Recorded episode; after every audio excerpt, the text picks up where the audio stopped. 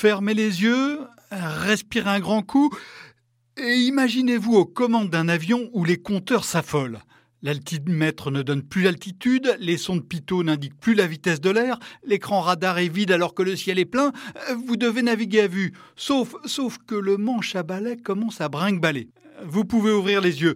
Voilà à quoi ressemble une économie moderne. Les gouvernements pilotent depuis longtemps avec des instruments de mesure qui semblaient éprouvés, mais ces instruments donnent de plus en plus souvent des indications étranges.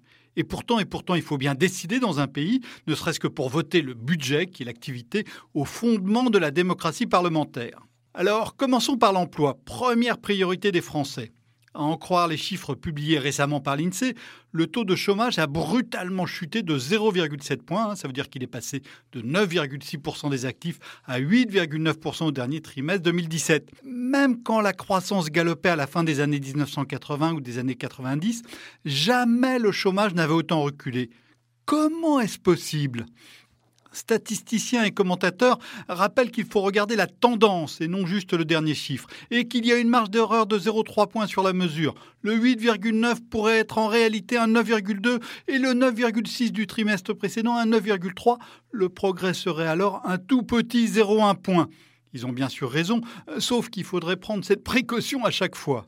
Et puis, la baisse brutale ne colle pas avec d'autres indicateurs. Euh, d'après l'INSEE, le nombre de chômeurs a diminué de 205 000 au dernier trimestre 2017, mais Pôle emploi donne sur la même période une baisse de seulement 25 000. Statisticiens et commentateurs rappellent alors que les deux chiffres ne couvrent pas le même champ. L'un comprend l'outre-mer, pas l'autre. L'un vient d'un sondage qui repose donc sur du déclaratif, l'autre est un recensement d'inscriptions administratives qui relève donc du normatif. Et en plus, ils n'ont pas les mêmes définitions. Le premier révèle 2,5 millions de chômeurs, le second compte 3,5 millions euh, de demandeurs d'emploi. C'est normal, mais pas facile à expliquer. Statisticiens et commentateurs expliquent enfin qu'il faut regarder plus large, percer le halo qui se forme autour du chômage, scruter la qualité des emplois et le temps de travail, prendre en compte le sous-emploi, la déqualification, le taux d'activité. Ils ont encore une fois raison. Euh, ça finit même par devenir agaçant. Euh, au-delà, le message est clair. Face à une réalité de plus en plus mouvante, de plus en plus diversifiée, un seul indicateur ne suffit plus.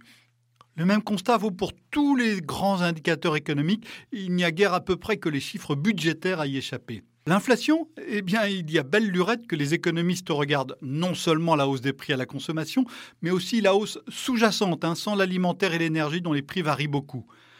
La révolution numérique pose en plus des défis nouveaux.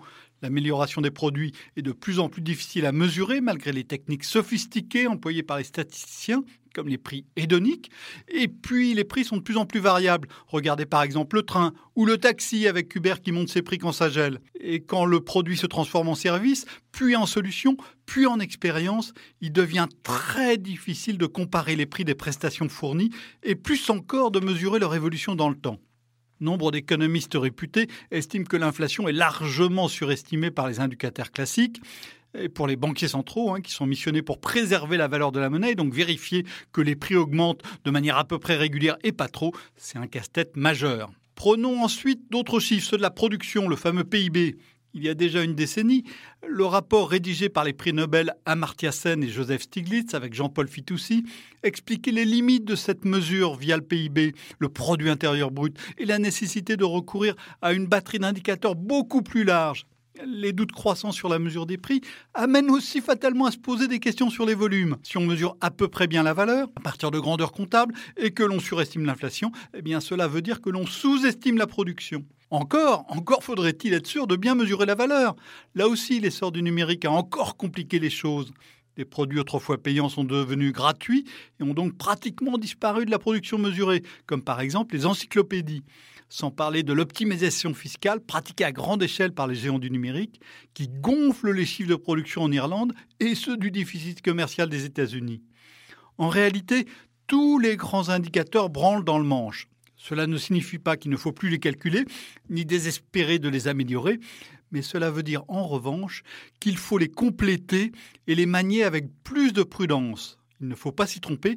Hein. derrière cette difficulté à mesurer l'économie, il y a un formidable enjeu pour le débat démocratique. Imagine the softest sheets you've ever felt. Now imagine them getting even softer over time. That's what you'll feel with Bowl and Branch's organic cotton sheets. In a recent customer survey, 96% replied that Bowl and Branch sheets get softer with every wash. Start getting your best night's sleep in these sheets that get softer and softer for years to come. Try their sheets with a 30-night guarantee. Plus, get 15% off your first order at bowlandbranch.com. Code BUTTERY. Exclusions apply. See site for details.